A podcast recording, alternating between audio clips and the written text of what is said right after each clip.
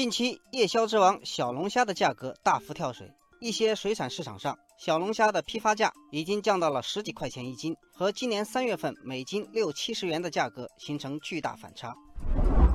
网友青山骏马说，来自水产养殖网的最新监测数据显示。目前小龙虾的价格保持弱势稳定，北京海鲜市场二到四钱的青壳虾均价在十一元上下，江苏常州、武汉等地的批发价更是低到了每斤八九元。网友雾桐花说，今年小龙虾的最低价格可能会突破去年的底价，因为去年有世界杯因素的影响，加工厂收购的积极性也很高，起到了托市的作用。今年可没有这个利好因素。网友志远说：“小龙虾在火爆了几年之后，价格出现回落也属正常。现在全国各地都在养殖小龙虾，养殖户大大增加，但是喜爱小龙虾的用户却增长不大，这是导致小龙虾价格下降的直接原因。”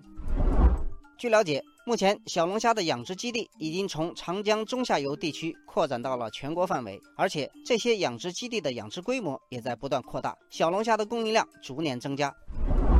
网友林中漫步说。去年小龙虾价格持续上涨，无论是资本还是农民都在扩大养殖规模，盲目跟风养殖，最终导致市场产能过剩，供过于求。随着五月份小龙虾集中上市，价格开始急剧下降。网友艾老师说，也不必过分大惊小怪，每年的五到六月份都是小龙虾的价格低谷，到了七到九月份，批发价又会升上去。这个季节的小龙虾肉质鲜美，价格又便宜，很多吃虾群众应该已经在路上了。